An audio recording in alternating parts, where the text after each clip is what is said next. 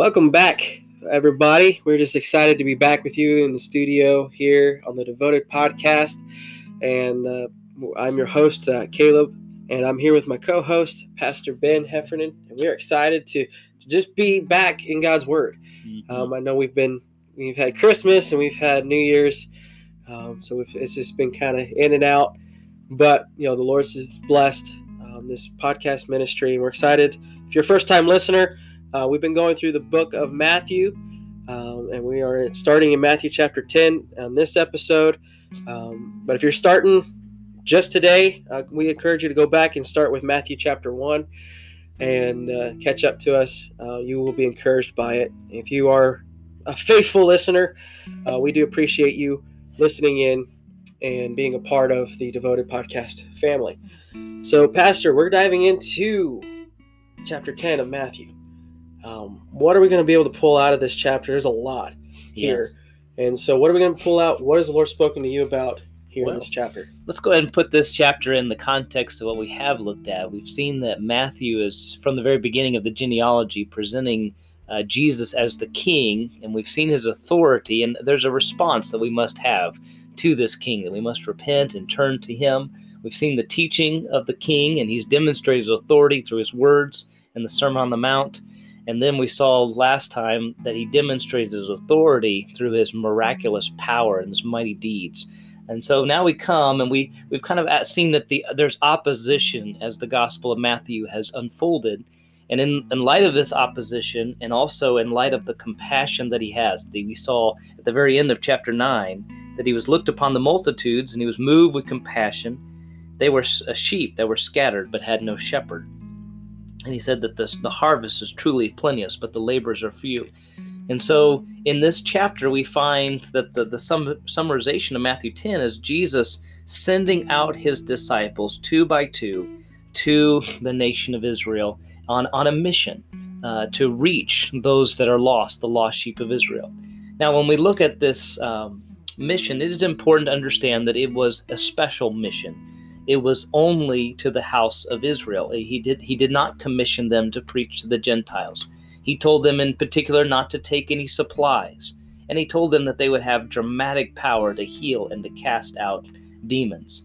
But there is an aspect, though this is unique and special for that very time frame, there are certainly things about it that are precursors for his commission at the very end of the book, in which he's going to send them not just to the house of Israel, but to the entire world. And so our own commission found in Matthew 28 has some things to we can learn as believers as we look at this mission that he's given to them. And so uh, this is really this mission is a, a foretaste of a lifelong mission that we have as believers. And we can kind of see that from the reality that he tells them that that they were going to be a testimony against the Gentiles or and so that there was they were going to be brought to proclaim the message beyond um, just the the initial audience that he was sending to um, at the very beginning. So you can kind of tell from the from Jesus' own words that he anticipated this to have a broader aspect. And we look at the message of this. The focus again is on proclaiming the kingdom of heaven is at hand. Same message as John the Baptist. Same message as Jesus Christ. And the physical healings that they were able to do were signaled the nature that, that the kingdom was, that it was a deliverance and a restoration. And these were spiritual symbols, that these were real, literal miracles that took place, but they had a spiritual significance to them. When he told them not to take money or food, uh, extra food along the way, he was really calling for them to put their faith in God. They had to trust God completely. But it was also not just faith in God, but faith in God's message, because he tells them that they are to stay with those who receive the message. If I was going out as an itinerary uh, preacher and I could only stay in homes of people who receive my message, I better be pretty fully persuaded that the message I'm speaking is true and that God's going to open up people's hearts to that aspect. So there was an aspect that they had to go in faith, not only in God, but in the working of God through His Word. He did tell them the nature of who they were as messengers, and this is very powerful for us. He tells them that He was sending them out as sheep among wolves. They were agents of light, of goodness and peace, among those who were of darkness and evil, and even those who were hateful. And we see a majority of what He tells them is it tells them to be uh, be in preparation for persecution. So that's a powerful image of something that's a harmless, uh, docile animal against those that are treacherous and would eat and consume him. He also says that they were to be as wise as serpents, that they were to know when to flee and to avoid persecution in the will of God. But he also told them to be harmless as doves, not lashing out when persecuted, but demonstrating in our character the nature of our message. So he talks about the persecution that they're going to face. They're going to have beatings and whippings and trials. But the purpose for that is that they would be a witness. And he tells them that they would have power. The Holy Spirit in that very moment would give them the words to say. So they didn't even have to worry or premeditate on how they would respond in a certain circumstance in a specific situation because God was going to be with them. There would be divisions among the even family men, uh, uh family members, so that the the, the nature of divis- divisive nature of trusting in Christ would split homes in half. And the Bible says that here Jesus warned them that they would be hated of all men for Jesus' sake. And he says, If you will endure to the end, the same shall be saved. And what he's meaning by that, not that you earn salvation by enduring, but those who truly have saving faith will endure through that persecution. They have the, the, the backing of God upholding them, and they will demonstrate that salvation. And he does gives, gives us the encouragement that just remember, you're not above your Lord. If the Lord Jesus Christ himself was going to be persecuted and killed, then we who are his servants. So we don't need to fear them who can only kill the body. Just fear the God who kills body and soul. And so we live in the fear of God. We can stand in the face of those who persecute us with no fear or intimidation. And really, what encourages us in this passage is that God knows all about us. The hairs of our head are numbered, and He values us more than He values sparrows, in which He takes intimate knowledge of them and we are of so much more importance than they. So we ought to look to a reward that's coming. That if we will acknowledge Jesus Christ in the face of persecution, Jesus himself will acknowledge us in heaven. And this really is a conflict that exemplifies the cross. That if you'll take up your cross, you'll lose your life. And then you'll find that whoever tries to loses their life will find it. Uh, and so following Christ is the only way to have uh, this uh, uh, ultimate relationship with God. But if we try to avoid persecution, deny Christ, and try to save it, we will lose um, that life. And he ends this whole passage with an encouragement of reward that's coming. That if we will be faithful, doing the work of a righteous man, doing the work of a prophet, anyone who even receives a prophet or a righteous man, they will receive that very same reward. And so we look towards this aspect. It's it's it's sobering uh, to think of the persecution that that comes because of the name of Christ, but we haven't got to the place of the eternal reward, and so we must just continue on in faith, uh, looking to God to do that great work in us. So that's kind of an overview of the overall chapter. How is this? Uh, as you're looking at it, uh, what, what's what's your thoughts in terms of how uh, how God spoke to you? Uh, again, there's a there's a lot, and you know we can we can get discouraged a little bit as you're reading it, and you're like, I don't understand every aspect. Mm-hmm. Well, that's why it takes time. You know, it takes your time to study and to just to, to meditate on God's word mm-hmm. is a key, especially in passages where you don't understand everything, and you're not going to understand everything uh, fully you know, until we get to heaven. We may not understand the circumstances or the times that go on mm-hmm. because only God knows. And so that's where trust comes. We got to be able to trust Him. And so, as a Christian, whenever you are you accept Christ in your heart, this this passage here, he's talking to the twelve disciples, and he's basically the, the, this is the Great Commission, and it's I guess you could put it in this word of contract. As like a sports athlete signs a contract, there is all of the elements that they receive, but there's also elements that they also sign up for, and that could be there's injuries or that could be a loss of life that could be you know there's things underneath that that, that come hazards that come with the, the job description Hmm. and then i guess that not just sports but with any job description you know job that you sign up for there's going to be good things and there's going to be negative aspects. But here in god's word this great commission those negatives are not negative if that makes sense. Hmm. they're actually a positive.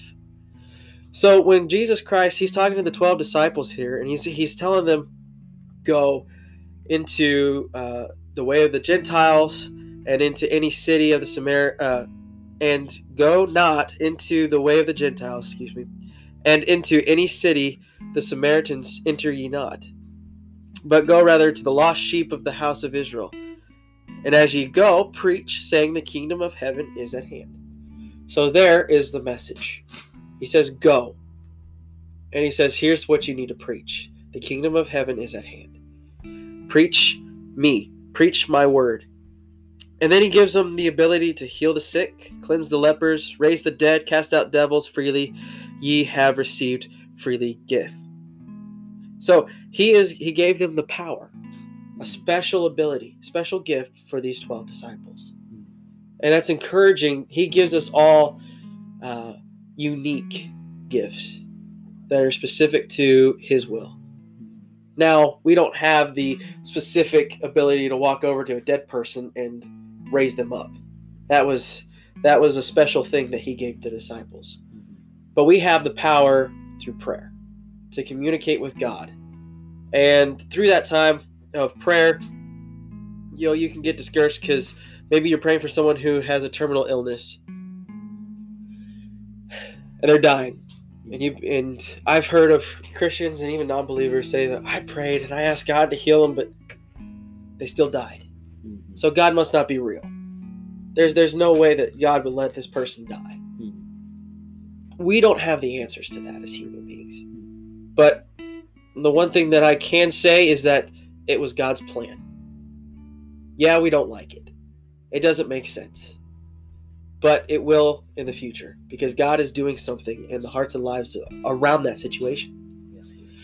And so he's telling the disciples, go and preach uh, that the kingdom of heaven is at hand. And then he goes and says this in verse 9 it says, Provide neither gold nor silver nor brass in your purses, nor scrip of your journey for your journey, neither two coats, neither shoes, nor yet staves, for the workman is worthy of his meat.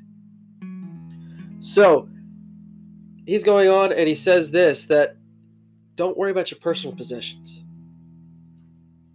And as you were talking, I was just kind of taking down some notes a little bit extra. And uh, I wrote down personal possessions will become personal burdens. Whenever we are focused on our own personal comforts, what clothes we wear, what where going to stay for shelter, uh, how much money do I have? As Christians, yes, it's good to be stewards, good stewards of that. Scripture talks about being a good steward of the things that He's given us money, clothes, house.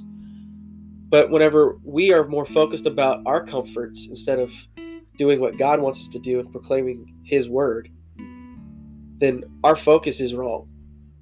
We have the wrong focus. We're focused on ourselves and we're not focused on what God is doing in and around us. And so, as that, he was telling the disciples, don't focus upon your needs. I will take care of your needs. Yeah, radical faith. And that's that's encouraging to know that God takes care of us. Even whenever we see around us that the world is in chaos and you know, I go witness to somebody, I've had my door you know, doors slammed in my face, people throw tracks on the ground, people yell at me because I'm wearing a, a shirt that has Jesus saves or a cross on it. They like they find that offensive. Well, I'm not gonna take that shirt off and burn it. I am proclaiming the gospel. I am proclaiming what I believe in. And you know, we, we live in a society today that is just full on I don't like it, I'm gonna make a point known and I'm gonna try to get it destroyed. You know, we call it cancel culture. I'm going to try to cancel it because I don't like it. Well, here, here in America, you can, and as God gave us free will to believe what we want to believe.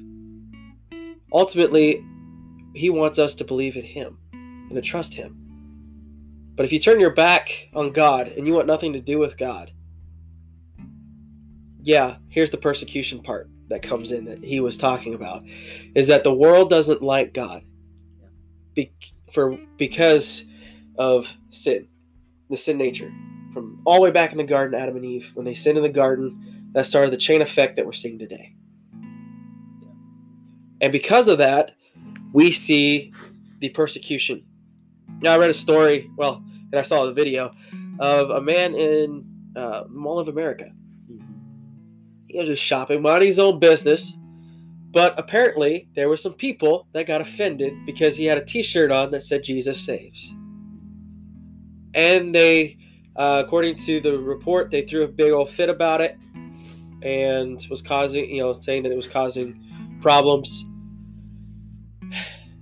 Unfortunately, the uh, security guards they went over to see the situation, but they sided with the people that were having the problem. And uh, without going into grave detail, the man was told to leave the mall or to take the shirt off. Well, he chose the right thing to do and he just left. But he kept the shirt on as a, you know, a, a, as an example of that he wasn't going to waver in his faith. Now, yeah, we're going to face those. And here in America, we face more relaxed persecution, if I can put it for better terms. You know, we don't, you know, we're not going to face, you know, as of now, not going to face, you know, like how other countries beheadings Hmm. or torture, thrown in, in, in prison for that.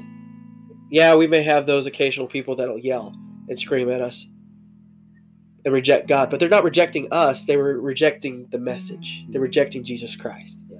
And in Scripture even says that Jesus said that the world will reject you because they reject me. And so that is what we're signing up for as Christians. Mm-hmm. We're signing up for that. Yes, we get encouragement through God's word. Yes, we get to live a life that is free from being in bondage to sin. Yeah. But yet we in the the, the, the hazardous side of the contract is we have to face persecution. And many times there could be times where we are alone. We have nobody but Jesus Christ. And so and the disciples knew what they were signing up for. And many of them died. They were persecuted and they were put to death for believing in Christ. And each and every one of them did not deny Christ at the persecution. Mm-hmm. They lived a life straight up to the finish of their life. They were saying that this is my God, this is the one I serve. It doesn't matter what men think. I know that I serve a living God. Mm. And they proclaimed the gospel to the very end. And it's just encouraging to know and see that. And then we jump over to the towards the end of the book and talks about a sparrow. A little bird. It's it's a very, very small bird. But well, let me read it. Let me read it. Verse number 29, it says, Are not two sparrows sold for a farthing? And one of them shall not fall on the ground without your father? But the very hairs of your head are all numbered. Fear ye, fear ye not, therefore ye are of more value than many sparrows. He's talking about that this in verse number 29, one shall not fall on the ground without your father. Father is capitalized, signifying God. He sees everything. He takes care of, of the animals. The sparrow has nothing to worry about because God takes care of him. He doesn't have to worry where he gets his food, where he lays his head to sleep because God takes care of everything. Why are we all worried about it? When we could just say, trust God. It's human nature to see the problem and then to get discouraged by it and to be overworked up. But it's simply trusting God. Taking a deep breath, saying, God's got this under control. Yes, I'm freaking out inside, but God's got it under control. And I'm going to see God do something amazing through this time. Yeah. And then goes on in verse number 40 He that receiveth you receiveth me, and he that receiveth me receiveth him that sent me. That's an encouragement right there. He was just telling the disciples, He that receiveth you and is kind to you and, and receives the message receiveth me into their life, their heart. And whenever they receive me into their heart and into their life, then they receive the Father. And so it's just, it's it's it's just it, it takes us taking that step of faith. It may not be comfortable, it may not be practical in our minds, but God is there with us every step of the way. And all we have to do is open our mouths and let God speak. Yeah. So it, it's just encouraging just to see these things uh, in that. Any examples that you can think of for the passages that we just read, the verses, or Yeah, I was just thinking about as you're talking about these things that there are whole ministries that neglect that type of emphasis on suffering for Jesus. and it's all about prosperity. It's all about if you trust in him, he'll grow. You know, he wants you to be happy and he wants you to your your portfolio to grow and you to have a wonderful retirement. He wants you to have that beach home and you know, just this whole aspect of and so it, it really is um, it's not a representation of Christ's gospel. Uh, in fact, when you what is the gospel? Is it not but Jesus died and, and rose again? And he makes this direct analogy to himself that that we're not above him. And if God's plan is for his own son to suffer crucifixion, then how can we point to him but by suffering? And uh, so we we mirror his life when we experience difficulties. And I think it comes down to this point where I think personally on, on a, a level we have to ask that question am I okay with experiencing pain physically or social pain, being cut off from family or friends, or am I okay with these things happening if it if it points to Christ, if it glorifies the Son of God and His Father, then my Father, if if that that has to be our heart, and uh, that takes a basically this whole spirit of discipleship that we saw before. You've got to be able to give up everything um, for for the Lord Jesus Christ, and so that that challenges at the most fundamental level of our dedication. And if if I am a follower of Christ, then I really do want His glory above all, and even if it is I decrease, so that He increases, and that's that's the model of how God has intended. He's planned it for those things. It's not through my great prosperity that I point to the cross through my suffering for his name. So I know as a young man, I certainly would I was always afraid of um, persecution. I, I think I was, I think I was afraid of burning. I think I may have seen a movie like Sheffey or something. Not Sheffey. Uh, Flame in the Wind is an old production of uh, of how they would burn people at the stake back in the during the the Middle Ages for heresy and things like that. So that was always my greatest fear. Is like, um, I don't know. Have you had a fear of being persecuted in terms of those things, or like a way you were like, I don't want to die? yeah, yeah, yes. I mean, I'll be honest. Yes, I mean it's it's you, you hear about these these missionaries, Christians who go to these foreign countries Yeah. where you are killed for even mentioning the name of Jesus, Mhm. and they go there and they they preach the God, you know, the gospel. They share God's word and love, and you know, I even, you know, it's just it's just encourage encouraging to hear stories like Jim Elliot. Mm-hmm. Oh yeah. You know, they go in to go witness to a tribe, and they're killed. Mm-hmm. But through that, their testimony, Yeah. that tribe accepted Christ, became a Christian tribe. Serving the Lord. It's like, wow. They didn't see it in their time, Mm-hmm. but that testimony of them giving their life for the Lord, Yeah. physically and even their whole heart, their their their their their soul to the Lord. Yeah. They were sold out. And that's a question that I ask myself even often and I think we all should as believers is how sold out am I? How devoted. Yeah. I mean, is, is it just a, yeah, I'm sold out to the point of I'm okay with where I'm at. Maybe get a door sign in my face is okay. Or am I sold out to the point that when it comes down to my life being taken for what I believe, my that's sold out. You know, that, you think about it, that's like, or put my children in harm's Yeah. way. I mean, that's as much as I having children now. I, I I fear I fear persecution for myself less and less, and I fear it more for my children.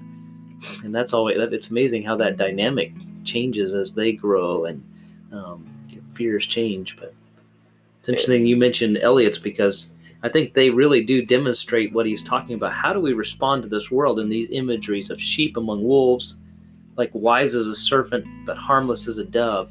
That that imagery just sticks in my mind, and, and yet they had weapons on that beach, and they chose not to fire and kill someone because they knew they'd be sending someone into eternity in hell. They would rather die with those weapons in their hand, and so they were harmless as doves. And yet, being wise as serpent doesn't mean means that we're not rushing out and trying to be stupid and say, "Kill me, Right. kill me." That's what I, I we we don't. Paul left at, in certain places where persecution was coming. There was a wisdom to it, but when it comes, we recognize that we are sheep, and we're appointed to the slaughter. Yeah. And uh, people are gonna they're gonna be vicious. They're gonna be mean. There's gonna be hatred, and yet we have to show love to them. We have to have a complete denial of ourselves. I, I've died. Jesus Christ's life lives within, and that's that's the hope that I have. That in that day, I haven't faced a lot of difficult persecution, but I looked at that promise that He's gonna He's gonna help me endure whatever it comes, and He's gonna give me the words to say in that moment. So I don't I don't fear it, though I've never experienced the depth of it. I'm not afraid of what could come, or even for my own children, because I know that it's really up to God, and God's gonna see them through. He's gonna see me through and we can have that trust, just like you were talking about that faith. So yeah, it's, it's a, I mean, it's incredible. I mean, we can sit here and talk about it. Yeah. But I mean, just putting it into action. Yeah. You know, be ye doers of the word, not hearers only. exactly, you know, many times in today's cult, church culture, you know, we like being listeners. We don't hear what's being te- taught and preached. We listen. Hmm. We kind of just get a feel for what it is. Maybe grab some encouragement. Maybe take a verse and be like, "Well, he was probably meaning this." You know, preacher was, yeah. Man, I love the music service. That was great. You know, but when we take to heart the things that God is bringing out of His Word, it, it'll impact your life to a, to a point that you're just gonna read it and it'll come to life, and you're gonna want to be a part of it. I know, like watching some football games, you know, on TV. You know, I watched the the little bit of the college national championship and you get in on the game and i mean you are yelling at the refs you're yelling at the coaches you want to you're trying to be a part of the game Hmm. You must have been pulling for TCU. and so it was it was back and forth and, and, you know you, you just get excited you get in the game Mhm. you just want to be a part of it immersed Hmm. in the game you know as a fan you're in the game. You at that point you just want to be in on the field. Mhm. you want to be a player you know you just get excited for that. Hmm. but when it's time for church and the things of god? Hmm. it's more of it's interesting. I don't know how to just Spectator, yeah. maybe. You- you'd rather be the fan instead of be the follower. Mhm. and jesus christ is he says follow me. I will make you fishers of men and it's that that's where we got to be where, where we're submiss where we're submerged in his word and we're just like, hyped up and excited to see what god's going to do next. You know? And knowing that he's going to take care of my problems and live in that freedom that liberty. And so Heaven help us. Uh, yeah. So with all that said i hope that was, was an encouragement to you here in this episode. I know it was to us here in the studio, and we just want to say thank you so much for listening. Um, you can listen to us anywhere that podcasts are listened to. Uh, thank you again. Have a good night.